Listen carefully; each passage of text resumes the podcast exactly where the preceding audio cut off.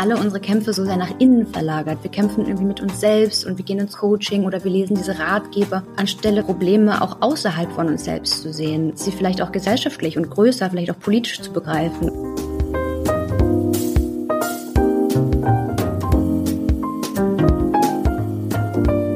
Hallo und herzlich willkommen im Sinneswandel-Podcast. Mein Name ist Marilena Behrens und ich freue mich, euch in der heutigen Episode zu begrüßen.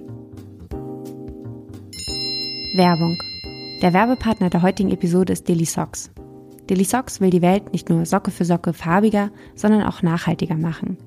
Die Muster der Socken sind inspiriert durch Farben und Formen des Alltags und werden in der Schweiz entworfen und in einem Familienbetrieb in Portugal hergestellt. Und das so nachhaltig wie möglich. Bedeutet, alle Diddy Socks werden aus Bio-Baumwolle und unter dem sogenannten Ökotex 100 Standard produziert, der sicherstellt, dass die Materialien ohne umweltschädliche Substanzen auskommen. Da auch die äußeren Werte zählen, wird bei der biologisch abbaubaren Verpackung ganz auf Plastik verzichtet und seit 2021 ist Dilly Sock sogar klimaneutral. Was auch bedeutet, dass unverkaufte Socken nicht einfach weggeworfen, sondern zu Sockenaffen weiterverarbeitet werden. Wenn ihr auch ein paar Dilly Socks als Statement für eine bunte und nachhaltige Welt wollt, nutzt den Code Sinneswandel und ihr erhaltet 15% auf eure paar Socken. Den Link dazu findet ihr in den Show Notes. Werbung Ende. Kopf hoch, wird schon wieder. Einfach positiv denken. Wer hat diesen oft gut gemeinten Rat nicht schon einmal oder auch zu oft gehört? Ja, es stimmt. Manchmal hilft es nicht zu verzagen, die Hoffnung nicht aufzugeben und weiterzumachen. Aber genauso oft eben auch nicht. Denn nicht alles liegt in unseren Händen, nicht alles lässt sich erreichen, selbst wenn wir nur fest daran glauben. Da helfen auch keine positiven Affirmationen. Dennoch suggerieren uns diverse Selbsthilferatgeber, es liege nur an uns, ob wir es schaffen oder nicht. Ja, was denn? Na glücklich sein natürlich. Glück ist zum modernen Fetisch geworden. Überall begegnet uns der Glücksimperativ und schreit uns förmlich an, sei endlich glücklich. Als gäbe es keine freie Wahl. Schließlich liegt es uns zu Füßen, das Glück. Wir müssen nur zugreifen und vor allem konsumieren. Selbstliebe Duschbäder, Seelenwärmer-Tees, Happiness-Magazine und was die Glücksindustrie sonst noch zu bieten hat. An Mitteln, Tools und Techniken, mit denen wir uns entfalten und optimieren können, mit dem Ziel, eines Tages die beste Version unserer selbst zu sein. Aber was, wenn ich das gar nicht will? Das hat sich auch Juliane Marie Schreiber gefragt. Sie ist Politologin und freie Journalistin. In ihrem Buch Ich möchte lieber nicht schreibt sie von der Rebellion gegen den Terror des Positiven. Denn der nervt, belastet und schwächt den gesellschaftlichen Zusammenhalt, so Julianes These. Weil wir Glück als Prestige betrachten und eigentlich politische Probleme als persönliches Versagen verstehen. Eine fatale Entwicklung, gegen die nur Rebellion hilft. Wenn es nach Juliane geht, dann sollten wir uns dem Terror des Positiven verweigern und stattdessen einen depressiven Realismus pflegen. Denn die Welt wurde nicht von den Glücklichen verändert, sondern von den Unzufriedenen. Aber ist das die Lösung? Und wie soll das gehen? Um das herauszufinden, habe ich mich mit Juliane Marie Schreiber getroffen und wir haben gemeinsam das Glück auf den Prüfstand gestellt. Wer nach dem Gespräch noch immer nicht zufrieden ist, findet weitere Antworten in Julianes erst kürzlich erschienenem Buch, von dem wir unter allen Steady-Supportern ein Exemplar verlosen. Aber jetzt erstmal viel Freude beim Zuhören.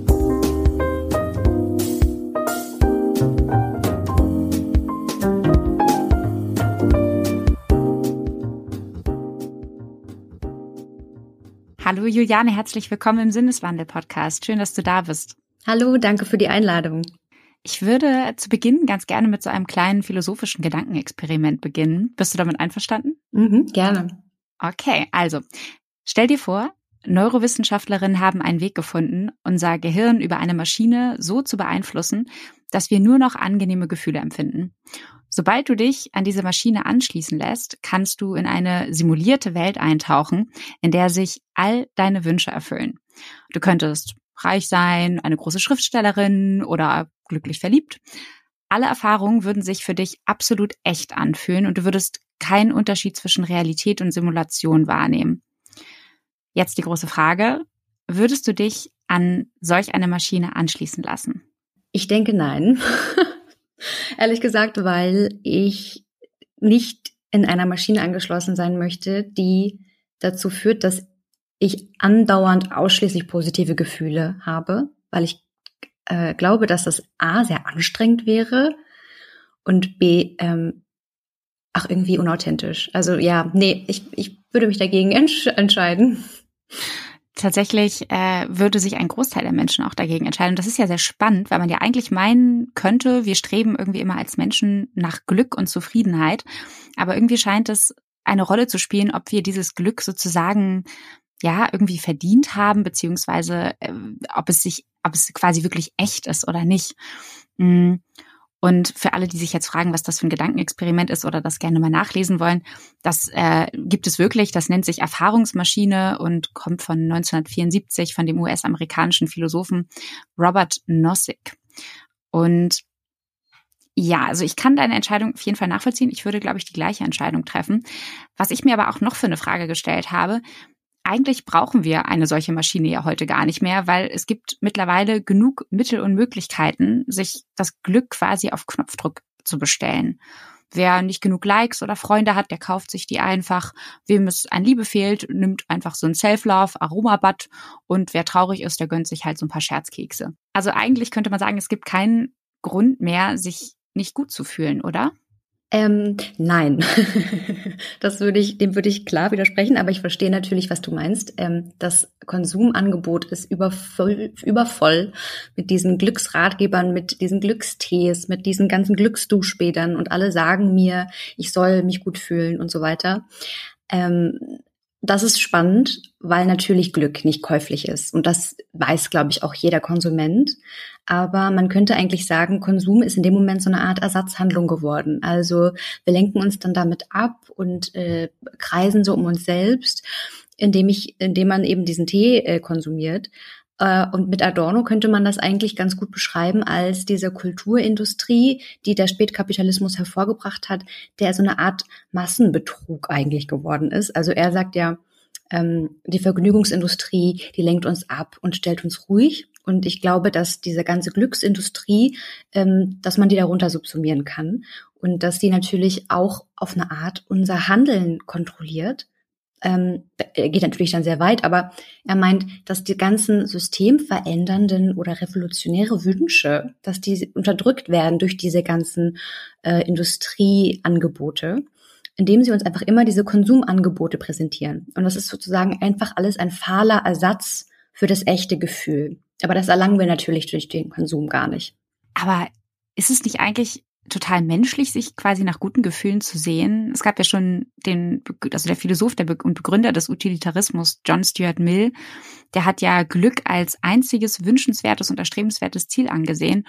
Und ihm zufolge sollte man all, sollten all unsere Handlungen dem, den Zweck verfolgen, das individuelle, aber auch das gesamtgesellschaftliche Glück zu steigern. Dann würde ich mal sagen, du bist wahrscheinlich keine Utilitaristin, oder? Also wenn du sagst, Glück ist vielleicht gar nicht das, was eigentlich so das ist, was wir anstreben sollten? Mhm. Ähm, ich würde sagen, dass also natürlich, es kommt darauf an, was man unter Glück versteht. Ich würde Glück nochmal unterscheiden von äh, Zufriedenheit. Aber ich denke schon natürlich, dass jeder Mensch irgendwo nach, nach Wohlbefinden strebt. Das, wahrscheinlich schon. Aber im Moment ist eben genau das, dieser paradoxe Effekt. Im Moment, durch unsere Glücksindustrie, fühlen sich gerade dadurch, durch diesen Zwang des Positiven, die Leute schlechter, weil sie nämlich denken, ah, könnte ich vielleicht noch glücklicher sein? Wo ist denn da mein Limit? Ähm, und ich glaube, das liegt daran, dass diese Positivitätskultur, in der wir leben momentan, unseren Normalstandard verschoben hat. Ähm, na, das ist dieses, wenn man dann einmal schlechte Laune hat oder irgendwie mal einen schlechten Tag hat, dann ist das gleich so irgendwie komisch und es wirkt so, als hätte man sein Leben nicht im Griff, als wäre man irgendwie dysfunktional. Und ähm, ich glaube, Positives Denken setzt uns gleich eigentlich dreifach unter Druck, weil wir sind einmal unglücklich, wenn wir uns nicht gut fühlen. Dann machen wir uns aber außerdem einen Vorwurf, dass wir unser Leid nicht als Chance begreifen, das, was man ja immer hört. Und drittens halten wir dann aber auch anderen gegenüber ständig unsere Glücksfassade aufrecht. Also immer dieses, ja, es läuft alles super, klar, und bei dir. So. Und ich glaube, das ist das, was eigentlich viele Leute eher unglücklich macht. Also würdest du sagen, es ist auch problematisch, quasi die Verantwortung für unser Glück und unsere Zufriedenheit Einzelnen zuzusprechen, wie es ja zum Beispiel die positive Psychologie macht, die sehr stark den Fokus darauf rückt, dass wir quasi selbst mit dafür verantwortlich sind oder es in der Hand haben, unsere Lebenszufriedenheit zu steigern. Und einerseits könnte man ja denken, das wirkt erlösend. Also wenn ich das Gefühl habe, oh, ich bin selbst wirksam und ich kann selber entscheiden, wie es mir geht. Aber es bringt auch etwas Problematisches mit sich, wenn ich dich richtig verstehe. Genau, also das stimmt. Zum einen, individuelle Entscheidungsmöglichkeiten sind erstmal toll, ja. Und gleichzeitig ist man natürlich, wenn man jetzt mit Sartre sprechen möchte, auch irgendwo zur Freiheit verdammt. Viele finden das auch eher belastend. Ich denke da immer an meine Lieblingsserie Bojack Horseman, wo der gesagt hat, ich soll für mein, für mein Glück verantwortlich sein. Ich kann doch nicht mal für mein Frühstück verantwortlich sein. So dieses, oh Gott, ich bin für alles verantwortlich. Das ist auf der einen Seite eben auch eine große Belastung. Und auf der anderen Seite, glaube ich, stimmt es auch nicht, ähm, weil wir, genau was du gerade gesagt hast, wir psychologisieren die Probleme ganz stark. Also wir haben alle unsere Kämpfe so sehr nach innen verlagert. Wir kämpfen irgendwie mit uns selbst und wir gehen ins Coaching oder wir lesen diese Ratgeber, anstelle Probleme auch außerhalb von uns selbst zu sehen, ähm, sie vielleicht auch gesellschaftlich und größer, vielleicht auch politisch zu begreifen. Und ich glaube, Resilienz ist eben nicht alles. Das passt aber super in unser neoliberales Weltbild, nachdem irgendwie jeder seines Glückes Schmied ist und jeder ähm, kann es einfach schaffen, wenn er an sich glaubt. Ne? Diese Sprüche kennt ja jeder. Aber das, ich finde, da steckt eben noch mehr dahinter, eben dieses dieser extreme Individualismus, dass wir die Dinge so sehr individuell begreifen, die eigentlich aber gesellschaftspolitisch sind. Zum Beispiel ähm, gute Bildungschancen für alle oder ein gutes Gesundheitssystem. Das hat nichts mit meinem Mindset zu tun, äh, wenn ich bestimmte Krankheiten habe oder so, ähm, und ich glaube, das ist ganz wichtig, dass man da einmal den Fokus so shiftet, weil sonst wir als Gesellschaft ganz schnell kaltherzig werden. Ich habe auch einen Satz in deinem Buch gelesen, der mir sehr im Gedächtnis hängen geblieben ist, nämlich Eigenverantwortung ist ein Kampf blub, Eigenverantwortung ist ein Kampfbegriff, um die wachsende soziale Ungleichheit den Einzelnen in die Schuhe zu schieben. Der Terror des Positiven ist somit auch politisch, denn er stabilisiert den Status quo. Und da würde mich interessieren, inwiefern stabilisiert er den Status quo? Also kannst du uns das nochmal vielleicht erklären, was du genau damit meinst, weshalb diese, ja, diese eben das Schieben der, der Verantwortung für unser eigenes Glück eigentlich denen vor allem scheinbar hilft, denen es sowieso schon gut geht. Genau, also ich glaube, dass man oft, ähm, wenn man Leuten sagt, ach, das wird schon oder stell dich nicht so an, dass das oft dazu führt, dass der Mensch, der da gerade den Ratschlag erhält, eigentlich sich schlechter fühlt und ähm, die Schuld mehr bei sich selbst sucht. Und das funktioniert eben auf dieser gesellschaftlichen Ebene, dass wir alle denken, der, der Einzelne hat sein Glück in der Hand. Das heißt ja im Umkehrschluss auch jeder Einzelne ist für sein Unglück verantwortlich oder für seine Arbeitslosigkeit oder für seine Armut. Und ähm, das ist, das ist einfach eine ganz schwierige Entwicklung. Und ich glaube, dass Menschen dann eben sich mehr in sich selbst zurückziehen und vielleicht sich auch schämen und dann irgendwie versuchen, ah, okay, ich muss nur noch mehr an mich glauben, dann wird es schon. Aber die vielleicht einfach wirklich Dinge passieren um sie herum, zum Beispiel, dass sie schlecht bezahlt werden in ihrem Job einfach, die dazu führen, dass dieser Mensch zu Recht sich vielleicht auch einfach schlecht fühlt, aber das nicht erkennt und dann dadurch, dass jeder für sich selbst dann so diese Scham empfindet, passiert eben kein, äh, kein, kein gesellschaftliches Umdenken, weil diese Person kommuniziert nicht mit anderen, weil eben dazu kommt, dass Glück so ein Prestige ist, dass ich vor anderen nicht zugeben will, dass ich vielleicht unglücklich bin. Dadurch gibt es keinen Dialog und dadurch gibt es eben auch keine Veränderung. Und das ist genauso dieser, dieser Ansatz, den ich kritisiere, weil wir immer denken, okay, es liegt nur am, am sogenannten Mindset.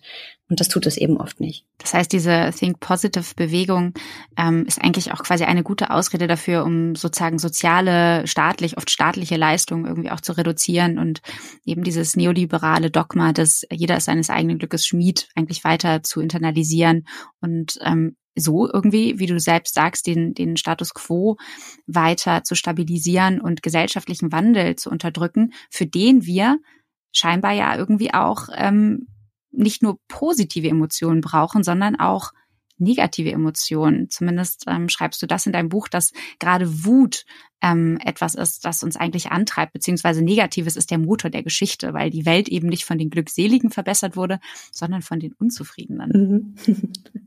Genau. Also nochmal zu dieser Toxic Positivity. Das, das, ich finde das sehr spannend, dass das jetzt so als Begriff überall aufkommt, weil es ja offenbar sehr vielen Leuten so geht, dass da dieser Fokus einfach falsch ist. Ne? Also das sind eigentlich immer diese gut gemeinten Ratschläge aus der Hölle, äh, wenn man anderen sagt, ja, lächle doch mal oder anderen geht es noch viel schlechter. Das sind, das hat noch nie jemandem geholfen, weil ich habe noch nie jemanden gehört oder von dem erfahren, der danach gedacht hat, ja, danke, Tobias, jetzt reiße ich mich aber mehr zusammen.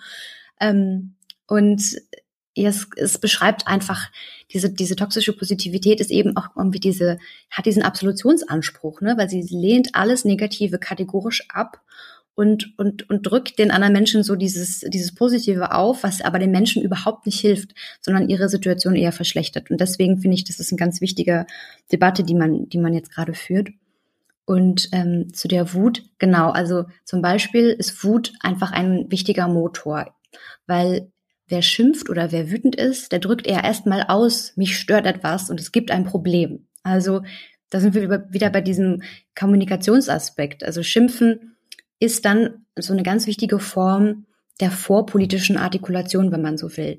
Weil wenn Menschen auch gemeinsam schimpfen oder gemeinsam Wut empfinden, dann ist das glaube ich, eine wichtige Bedingung für politische Veränderung. Und wenn man äh, alles individualisiert, also auf das Individuum zurückführt, quasi, dass, dass man müsse sich irgendwie nur selbst genug optimieren und hier und da weiter an sich arbeiten, dann wird das schon alles wieder.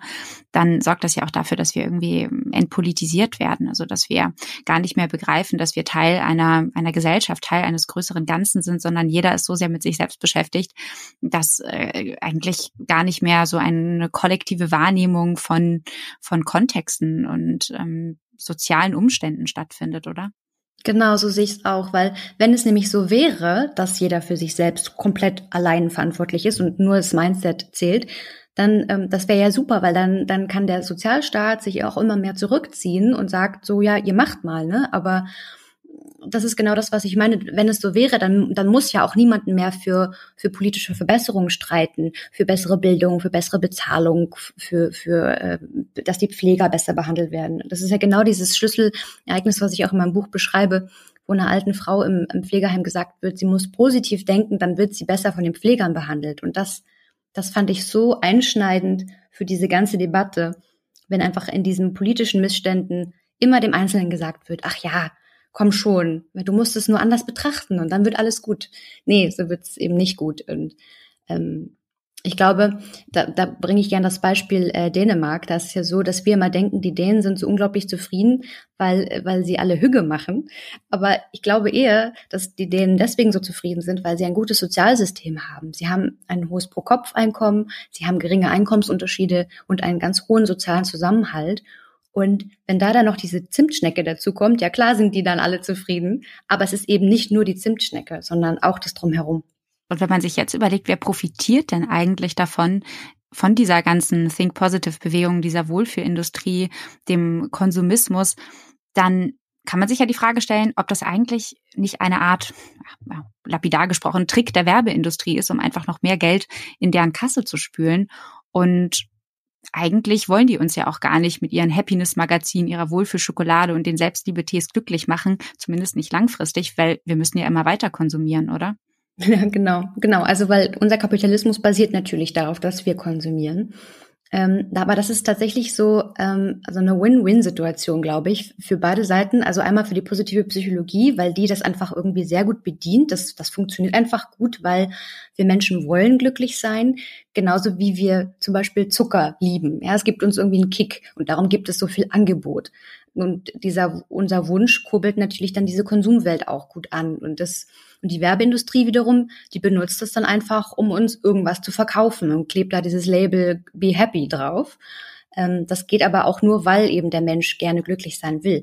Aber was ich auch so spannend daran finde, ist, ähm, dass zum Beispiel auch in unsicheren Krisenzeiten ist ja so ein bisschen diese Tendenz, da vertraut man am besten nur noch sich selbst, weil man denkt irgendwie, ja, nur die beste Version von mir wird auch am unsicheren Arbeitsmarkt bestehen. Also, dass das eigentlich auch so aus so einer Angst herauskommt, weil diese Unsicherheit kurbelt meine eigene Leistungsfähigkeit einmal an, also ich streng mich mehr an und dann praktischerweise auch eben diese ganze Konsumindustrie, weil wenn ich davon überzeugt bin, dass ich an mir arbeiten kann und muss, dann, dann brauche ich auch Dinge für dieses Mindset des Glücks. Also ich brauche unglaublich viele Waren. Ich brauche irgendwelche Yogamatten und Sportschuhe und Trinkflaschen und irgendwelche Edelsteine und Shakes.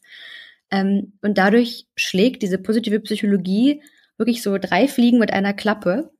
Ähm, und die Werbeindustrie freut sich natürlich. weil die wären ja schön blöd, wenn sie das nicht mit aufgreifen. Ja, und die sorgt natürlich auch dafür, dass wir immer wieder Neues begehren, ne? weil das finde ich auch sehr spannend, das kommt auch als These in deinem Buch vor, dass es eigentlich ja gar nicht das Erreichen oft dessen ist, was wir glauben zu wollen oder zu brauchen, was wir oft irgendwie gar nicht brauchen, aber das wissen wir in dem Moment oder merken wir in dem Moment nicht, mhm. sondern es ist eben sehr, sehr oft die Sehnsucht danach. Und die wird natürlich auch durch die Werbeindustrie immer wieder weiter angefacht. Also wir haben jetzt plakativ gesprochen oder plakatives Beispiel, wir haben das iPhone und irgendwie ein, spätestens ein halbes Jahr später kommt dann schon das nächste iPhone irgendwie raus und wir haben das Gefühl, wir brauchen das jetzt auch, um mithalten zu können. Mm, das heißt, sobald sozusagen wir etwas haben, verliert es eigentlich die Anziehungskraft oft auf uns. Und das beschreibt auch, ich weiß nicht, ob du den kennst, den Soziologen Hartmut Rosa, der beschreibt das in seinem Buch ähm, Resonanz ähm, und Unverfügbarkeit. Also, dass wir sozusagen, wenn etwas permanent auf Knopfdruck bereitsteht, wir gerade meistens gar nicht unbedingt glücklicher werden, sondern eher im Gegenteil weil sozusagen so dieses, diese Sehnsucht eigentlich verloren geht und so eine Resonanz. Also wir müssen uns eigentlich gar nicht mehr richtig anstrengen. Würde, also deckt sich das mit deiner, mit deinen Erfahrungen? Ja, total. Also ich, ähm, ich finde das spannend, weil das eigentlich so das Ähnliche ist, was ich auch im Buch beschreibe mit diesem, wir sind uns manchmal selbst ein Mysterium. Ne? Wir wissen nicht, unter welchen bewusstseinsverändernden Mitteln wir diesen einen gelb karierten Schal gekauft haben. Wir wissen gar nicht so gut, was wir eigentlich wollen. Ähm, jeder kennt diese Fehlkäufe. Und ich fand es witzig, ähm, Slavoj Žižek hat ein Beispiel, das habe ich auch ähm, beschrieben. Er sagt, we don't really want what we think we desire. Also wir wollen gar nicht, was wir zu wollen glauben. Und der hat da so ein bisschen so ein Altherren-Gedankenspiel, muss man sagen. Also er beschreibt irgendwie, dass er eine Ehefrau nervig findet und dann irgendwie ein Verlangen nach einer Affäre hat oder so. Und in dem Moment, in dem die Affäre dann für ihn verfügbar ist, verschwindet das Verlangen danach. Und das beschreibt genau, was, was du gerade meintest, auch mit den iPhones. Also wir streben da immer in so einem Wachstum, was aber überhaupt gar nicht Erfüllung bringt. Und ähm, deswegen meinte ich auch, dass es, dass es eigentlich gut wäre, wir reden jetzt sehr viel über dieses äh, wirtschaftliche Postwachstum. Aber ich glaube, man könnte das auch psychologisch sehen. Also, dass man davon ausgeht, unsere Ressourcen sind eben auch geistig endlich und ähm, wir sollten vielleicht weniger immer dieses, diese, diese Bewegung, dieses Wachstum ähm, nach vorne stellen, sondern vielleicht auch eher mal so ein bisschen Stillstand. Ähm, also wie die Stoa ja auch eigentlich vorgeschlagen hat, dass man so mehr lernt, okay, das ewige Wachstum bringt eben nicht mehr Glück, sondern ich kann eben auch zufrieden sein, wenn ich nur hier sitze. so, das, das finde ich sehr spannend. Das ist natürlich eine, eine sehr romantische Vorstellung.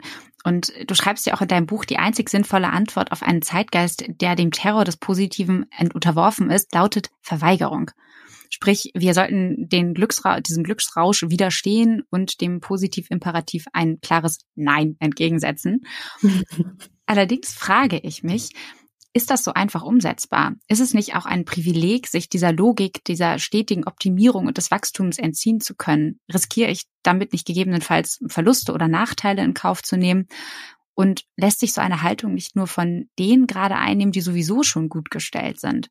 Also ganz ähnlich der Konsumkritik im Nachhaltigkeitskontext, äh, wo meist eher wohlsituierte den Verzicht ganz nach dem Motto weniger ist mehr predigen und dabei irgendwie vergessen, dass das nur Spaß macht, wenn man eigentlich schon genug hat. Mhm. Und du schreibst oder du hast das eben auch selber schon gesagt, Glück ist halt heute auch ein Statussymbol geworden. Also wie siehst du das? Ist das so einfach möglich, Nein zu sagen zu dem ganzen Wachstum und Optimierungsgedanken? Ja, ich glaube, es ist überhaupt nicht einfach und ähm, ich glaube, das kann auch keiner perfekt beherrschen. Es ist eigentlich mehr so ein auch ein Gedankenexperiment, so ein Vorschlag, dass man sich erinnern kann, dass man das ja auch irgendwo ein bisschen in, die, in der Hand hat, was man für welche Entscheidungen welche Entscheidungen man vollzieht und welche, welche auch Kaufentscheidungen man macht und so. Und ich meine damit auch nicht, dass man jetzt diesen, äh, diesen, diesen Glückszwang und dieses ganze Scheitern, dass dieses, dieser, diese Vergoldung des Scheiterns, was wir auch haben, dieses, dieses ganze Glücksprestige, dass wir dem einfach auch mal entgegenstehen ähm, können. Also es geht auch nicht nur um Konsumentscheidungen, sondern dass man sich einfach sagt, nein, ich will in diesem ganzen äh, Karussell nicht mitfahren. Und das, ähm, das meine ich auch mit diesen kleinen Nein. Also es gibt ja einmal das große Nein, was ich beschreibe, dass man so ein bisschen wie Zizek versucht, irgendwie ganz subversiv das System zu unterlaufen. Das kann natürlich kein Mensch schaffen. Das schafft selbst Zizek nicht, weil ich gelesen habe, dass er auch First Class zum Beispiel fliegt. Ähm, aber der klar das kleine Nein so immer mal wieder in den Alltag einzuflechten und sich zu fragen, muss ich jetzt bei dem Trend wirklich mitmachen oder will ich das eigentlich gar nicht oder muss ich eigentlich ständig was aus mir herausholen? Muss ich eigentlich mein Scheitern als Chance begreifen? Ähm, das meine ich auch mit diesem bisschen dieses Widerständige. Und nochmal zu dem Konsum, was ich sehr spannend fand, da musste ich so lachen, weil Janosch, also der, der Tigerentenerfinder, den, den liebe ich total. Und der hat mal gesagt, und der ist total das Vorbild für mich, wer nichts braucht, hat alles. Und das fand ich ein sehr schönes Zitat. Damit meint er natürlich nicht die überlebenswichtigen Dinge, das ist ganz klar, aber es ging um so eine Grundsätzlichkeit der Frage, was brauche ich eigentlich? Ja, ich verstehe, ich verstehe den Gedanken auch und ähm, der sagt mir auch auf eine gewisse Weise zu. Ich habe nur also ich habe dich jetzt so verstanden, es geht nicht darum, sozusagen diese Kritik, die du anführst, dass man sich dieser, dieser Logik des immer weiter Optimierens und ähm, des ständigen, der ständigen Glückssteigerung individuell verweigert, sondern es auch darum geht, und das ist das, was ich so ein bisschen unter deinem sogenannten depressiven Realismus, den du ja vorschlägst, dass wir den an den Tag legen sollten, statt dem ewigen ja, Positivismus, ähm, dass das so eine Art ja aufgeklärter Realismus auch ist, eine Art Selbstmündigkeit, dass wir uns als politische Wesen begreifen, also dass diese Kritik nicht rein individuell ansetzt, weil das wäre ja eigentlich quasi schon eine Verlängerung dieses eigentlichen Dogmas von wir haben alles selbst in, die in der Hand. Jetzt haben wir sozusagen auch die die selbst in der Hand, wie wir dagegen vorgehen. Natürlich haben wir als einzelne Individuen auch eine, eine Wirkmacht, aber die ist, und so habe ich dich und auch in deinem Buch irgendwie verstanden, ist schon am größten, wenn wir irgendwie uns als als Teil eines Kollektivs begreifen und kritisch hinterfragen und versuchen, systemische Grenzen quasi zu sprengen. Das geht nicht von heute auf morgen. Und das sind auch die kleinen Neins, die du beschreibst. Das sind sowohl Konsumentscheidungen als auch ähm, möglich zu machen, dass andere Menschen, die vielleicht gerade nicht in der privilegierten Lage sind, wie man selbst, dass man eben Nein sagen kann zu etwas, ähm, wozu eine andere Person eben nicht Nein sagen kann. Also sich gegenseitig zu ermächtigen. Habe ich dich, also hab ich das richtig verstanden oder rede ich Quatsch? Nee, nein, ganz genau. Also auch dieser Punkt, deswegen, ähm, ich werde jetzt zum Beispiel auch oft gefragt, ja, was können wir denn tun? Also, ne, dieser produktive Ansatz wieder, was kann ich denn jetzt als Individuum tun? Wo ich gerne sage, das weiß ich auch nicht so genau, weil mein Buch will kein, nicht noch ein Ratgeber sein. Also es gibt genau, was du sagst, es gibt so viele Ratgeber, die immer sagen, wie man sein Leben jetzt gestalten soll. Und ich möchte, ich wollte eigentlich so ein Anti-Ratgeber sein. Also nicht noch mehr da Ballast drauf zu werfen, sondern zu sagen, nee, lass mal gut sein, so. Und ähm, genau, eben die Probleme wieder im Größeren zu suchen. Genau, das, das sehe ich eben ganz genauso. Zum depressiven Realismus ähm, ist es so, dass ich das jetzt nicht unbedingt vorschlage, sondern eher sage, es ist, es ist eher so ein, äh, einmal eine Umkehrung von dem, was wir eigentlich glauben, was, was gut und was normal ist. Das fand ich total ähm, erhellend, diese Forschung dazu.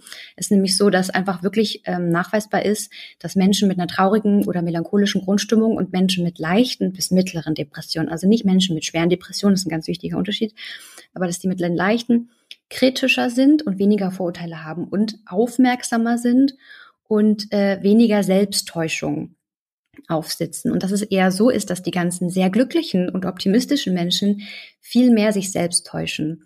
Und das fand ich völlig revolutionär, weil es eigentlich unser ganzes Weltbild umkehren müsste, was wir eigentlich als normal empfinden. Also wenn man sagt, okay, diese ganzen traurigen Menschen oder die leicht depressiven und die melancholischen, die momentan eigentlich irgendwie immer abgekanzelt werden als, ja, die sind halt irgendwie komisch, dass die aber die Welt viel eher so sehen, wie sie wirklich ist. Und das hat mich ähm, total inspiriert. Und da gibt's einen lustigen Witz noch von George Carlin, den muss ich kurz erzählen, weil er ist, ich, der, der war ja auch so ein, der war ja auch so ein depressiver Realist. Und er hat gesagt, einige sehen das Glas halb voll, andere sehen es halb leer. Ich sehe ein Glas, das doppelt so groß ist, wie es sein müsste. ja. Und das beschreibt, finde ich, ganz gut diesen depressiven, also dass der einfach ungeschönt, dass, dass man das einfach erstmal sieht, was da ist. Und das ist so ein bisschen das, also wenn ich jetzt sagen müsste, was ich empfehle, was ich eigentlich nicht will, aber das wäre das, was ich empfehlen wollte. Also, dass man einfach wirklich aus diesem Umdeuten so ein bisschen rauskommt, dass man so sagt, okay, dem Universum, das kümmert nicht das Universum, ob ich jetzt diesen Tee trinke oder diesen anderen Tee, dem Universum bin ich scheißegal, so, sondern einfach wirklich die Welt kritisch zu sehen und die Dinge ehrlich zu benennen, damit ich dann auch die Ursachen für Probleme auch ändern kann, weil wenn ich das ja nicht benennen darf, kann ich ja nichts ändern. Und ähm, deswegen bin ich so ein Fan von diesem Motto von Gramsci, der gesagt hat, Pessimismus des Verstandes, Optimismus des Willens. Also dieses, wir deuten nichts um, wir benennen die Sachen ehrlich, die sind manchmal wirklich blöd und trotzdem wollen wir die Realität verändern dann vielleicht, also ich, äh, ich musste auch sofort äh, genau jetzt gerade an Platon denken und sein Höhengleichnis, äh, Höhengleichnis, wo es ja auch äh, am Ende sozusagen darauf hinausläuft. Es ist zwar echt ziemlich schmerzhaft äh, zu erkennen, dass man in einer Welt lebt, in der einem Schatten vorgetäuscht oder die die Welt mit durch Schatten vorgetäuscht werden, aber irgendwie, wenn man einmal so ein bisschen dahinter geblickt hat, dann kann man auch irgendwie nicht wieder zurück an die Ketten sich legen lassen und in in einer Scheinrealität leben. Also irgendwie nimmt man diesen Schmerz, dass man äh, der, der Sonne in die Augen blickt, in Kauf auf. Äh, und dadurch entstehen vielleicht natürlich dann irgendwie auch eher melancholische Gemüter. Aber letztendlich ähm, ist das irgendwie eine, eine hoffentlich bewusste Entscheidung, die, die, die man treffen kann. Und ähm, ich meine, man kann sich dazu natürlich immer noch den, den Selbstliebe-Wohlfühltee aufmachen. Der hilft dann vielleicht wenigstens die, die, die, die ja, melancholische Stimmung ein wenig zu überbrücken. Aber ja. vielleicht sollte man einfach keine Überdosis nehmen. Ist das vielleicht die Lösung dieses Problems? Absolut. Ich denke auch, ähm, vor allem dieses, äh, mein Buch soll so eine Art Entzauberung eigentlich sein. Und von diesem ganzen mh, hm, Glücksfetisch. Und ich glaube, dass es so ist, wenn man sich darüber ein bisschen lustig auch macht, nimmt man diesem ganzen Narrativ auch so die Macht. Ähm, und dann genau, wie du sagst, dann kann man sich das immer noch kaufen. Ich krieg auch lustigerweise jetzt gerade äh, sehr oft Glückstee ironischerweise geschenkt von Freunden. Ähm, und das ist ja auch wirklich jetzt auch nichts dabei in dem Sinne, aber es ist einfach eine große Befreiung, wenn man weiß, ähm, ich muss diesen ganzen Rummel auch nicht mitmachen. Ich kann den auch einfach links liegen lassen. Und wenn man sich dann trotzdem immer bewusst macht, wenn man selbstbestimmt leben will, dann, dann kann man auch einfach mal irgendwie einfach Nein sagen und sagen, nein, ich kann nicht alles sein, wenn ich nur fest genug an mich glaube. Und nicht jeder ist seines Glückes Schmied. Und es gibt wirklich viele Ungerechtigkeiten, und Tragödien im Leben und in der Welt, für die der Einzelne wirklich nicht verantwortlich ist. Und wenn man das erkennt, dann ist das total befreiend auf der einen Seite und auf der anderen Seite kann es einen auch, glaube ich, in so eine politische Handlung bringen. Ja, und vielleicht eben auch, weil du gerade meintest, nicht alles so ernst zu nehmen, beziehungsweise irgendwie mit so einer humorvollen Brille so ein bisschen drauf zu schauen. Du bringst ja auch das Beispiel von Bartleby in deinem Buch, der sagt, ich möchte lieber nicht, so wie auch äh, dein Buch sich, äh, der Titel deines Buches lautet. Und der zieht es zwar bis zum Ende durch, was er leider nicht überlebt, aber wenn man das Ganze ein wenig, ja, sanfter betreibt und gelegentlich eben einfach mal sagt, ich möchte lieber nicht, aber eben manchmal auch schon. Also es lässt sich auch Kritik üben und trotzdem Selbstliebe Glückstee trinken. Ähm, das wäre jetzt so ein bisschen meine, meine Strategie wahrscheinlich in diesem ganzen Glücksspiel. Ja, genau. Ich glaube auch. Also, weil es ist ja auch nicht so, dass man jetzt, wenn man sagt, ich, ich würde mich jetzt zum Beispiel schon zu den depressiven Realisten zählen, das heißt ja nicht, dass ich dann nicht auch ähm, mal auf Partys gehe und Spaß haben kann. Es ist ja auch, diese Ambivalenz in den Dingen sind ja, die ist ja schon noch da. Und eben, also ich kann auch äh, gute Tage haben und mich super wohlfühlen und trotzdem ein Realist sein und ähm, all das ist gleichzeitig möglich. Und genau, also am Endeffekt sagt dieses Buch eigentlich nur, ähm, entzaubert diesen ganzen Glücksrummel und ähm, ja, am Ende suchen wir vielleicht die Probleme wieder mehr außerhalb. Dann danke ich dir sehr für diese Entzauberung, die mich trotzdem irgendwie bezaubert hat oder zumindest dass diese Unterhaltung mit dir hat mich bezaubert und inspiriert. Und ja, vielen, vielen Dank. Ich wünsche dir ähm, ja alles Gute weiterhin, Juliane. Dankeschön, das freut mich sehr. Das war sehr schön. Danke für die Einladung und hoffentlich bis bald. Ich danke euch fürs Zuhören und hoffe, ihr konntet etwas aus dem Gespräch für euch mitnehmen. Wenn ihr Gedanken zu dem Thema habt, schreibt sie uns gerne an redaktion.sinneswandel.art. Und sollte euch die Episode gefallen haben, dann freue ich mich, wenn ihr Sinneswandel unterstützt, indem ihr den Podcast zum Beispiel mit Freunden und Bekannten teilt oder eine Bewertung dalasst. Dann bis zum nächsten Mal im Sinneswandel-Podcast. Mein Name ist Marilena Behrens. Ich bedanke mich bei euch fürs Zuhören und sage bis bald.